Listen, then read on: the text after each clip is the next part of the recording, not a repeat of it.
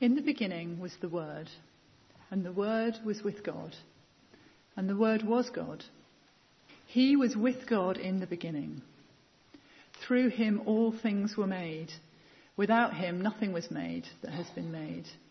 And in him was life, and that life was the light of all mankind. The light shines in the darkness, and the darkness has not overcome it. There was a man sent from God whose name was John. He came as a witness to testify concerning that light, so that through him all might believe. He himself was not the light, he came only as a witness to the light. The true light that gives light to everyone was coming into the world. He was in the world, and though the world was made through him, the world did not recognize him. He came to that which was his own, but his own did not receive him.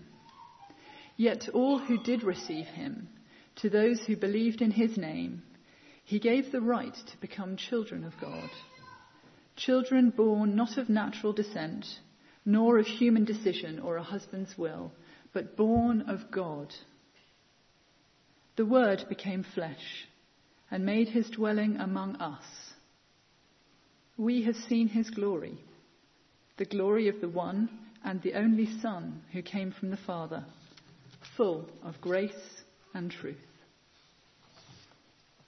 I wonder what you picture, what you are thinking about as you sit and listen to carols, as you join in with the familiar words. I wonder what you are thinking about as you hear that so familiar story retold. All the readings we've heard before, all the readings we will continue to hear again and again. We know the Christmas story. But what are you thinking about as you hear the words? I wonder how you imagine that first Christmas. I wonder how you see it fitting into your everyday life now. What relevance does that story have on your life today? I wonder what you see when you look into the manger. Lots and lots of questions. But what I want us to spend a short time this evening thinking about is that last one. When you look into the manger, what do you see? Do you see a vulnerable baby? That's the obvious one, isn't it? A tiny baby lying there in a manger because there was no room in Bethlehem. A newborn, born in difficult circumstances, born out of wedlock. So already a problematic family situation. A baby that's tiny, fragile, dependent on his parents. Is that what you see when you look into the manger? A baby who is vulnerable. Is that how we understand God? Vulnerable? What about this? Political. Jesus is soon going to become a refugee. The bit we don't put into our children's nativities is the fleeing to Egypt in order to save Jesus' life. Because Herod, as we sang in one carol, was to have all those under two year old boys killed. And so Jesus and Mary and Joseph flee to Egypt and end up as refugees. And even once it's safe to return, they don't go back home. They go back to Nazareth, an obscure town. It's in Galilee where they've come from Judea. But it's safer there. It's obscure. Nobody will see them there. They can be safe. And politics will surround this baby and continue as he grows into a man. Because Jesus grows to be a political activist. He preaches a gospel that is challenging to the authorities, challenging to the understanding reason of the day, challenging to the Jewish people. He mixes with the wrong sort. He does healing on the Sabbath. He breaks the rules. He is so challenging that he dies as a result? Do we look into the manger and see a political activist? Is that how we understand God? The light of the world, the candles burning around. They bring us hope on dark winter's evenings. The single flame flickering that even in the darkest place suggests that there is hope at the end of the day. That light in the darkness that cannot be extinguished. That final reading. In him was life, and that life was the light of all. Jesus, the light. Is that what we see when we look into the manger? Because if that is the case, then what that means is that we can know life in all its fullness. So even in our darkest moments, we find hope, we find meaning in Him. A light shining in our lives. Is that what we see when we look in the manger? Is that how we understand God? What about Saviour of the world? Words we use quite happily in church. God so loved the world that he sent his Son to live on earth so that everyone who believes in him can know eternal life. Because the story tells us that God knew from the very beginning that this would happen. The New Testament is not a PS to what happened before to the sense of the script went wrong and we had to start again. From the very beginning, God knew that He would send His Son to live on earth.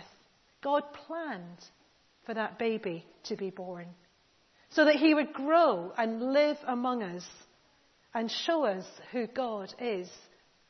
And ultimately, He would die for us so that we could have a living relationship with God the Father.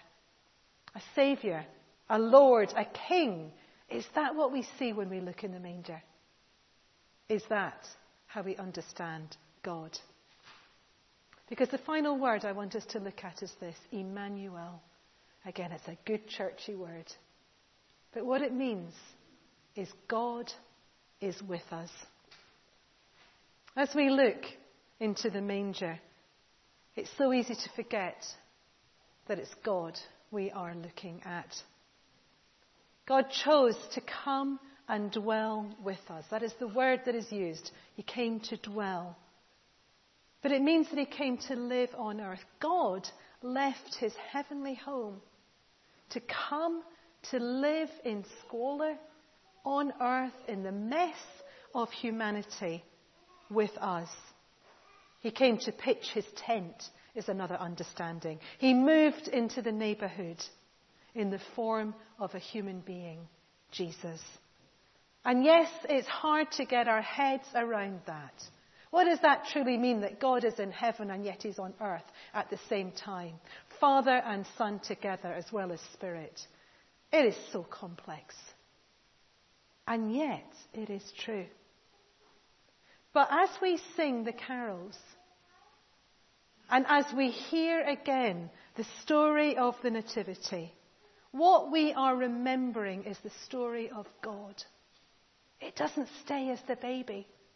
And it's so easy to move beyond Christmas and to forget all about it. And Jesus and God stay fixed in the Nativity story. And yet, when we look into the manger, we are looking face to face at God, who chose to come and live among us, who chose to come and be vulnerable.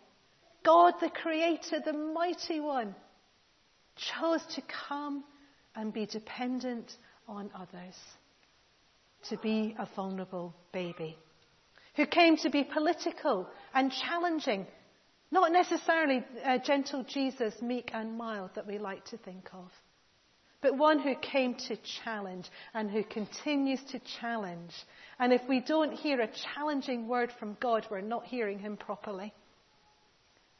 He offers us light so that we can know the truth of His life within us. As we follow Him, He leads us to good places, and His presence with us is constant. And a God who chose to come and die for us because of His great love for us. So I wonder this Christmas, as you sing the carols, you might sing them again at other services. As you hear the story, however you might hear that again this year, I wonder if you might metaphorically or even physically come and kneel. Come and kneel at the manger and look in awe and wonder at the living God who means everything to us and who longs to know our love for him. Listen again to the final words of that last reading. Yet to all who did receive him, to those who believed in his name, he gave the right to become children of God. Children born not of natural descent, nor of human decision or a husband's will, but children born of God.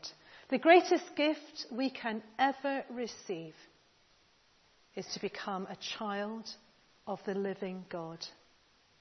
And I wonder whether you might hear that invitation again, afresh, for the first time. The invitation to accept that Jesus is the Son of God. And that once we see him for who he truly is, we can live in the reality of who we have been made to be. We can live in the reality of being loved children of God. And we can walk day by day in his glory for the rest of our life. Amen.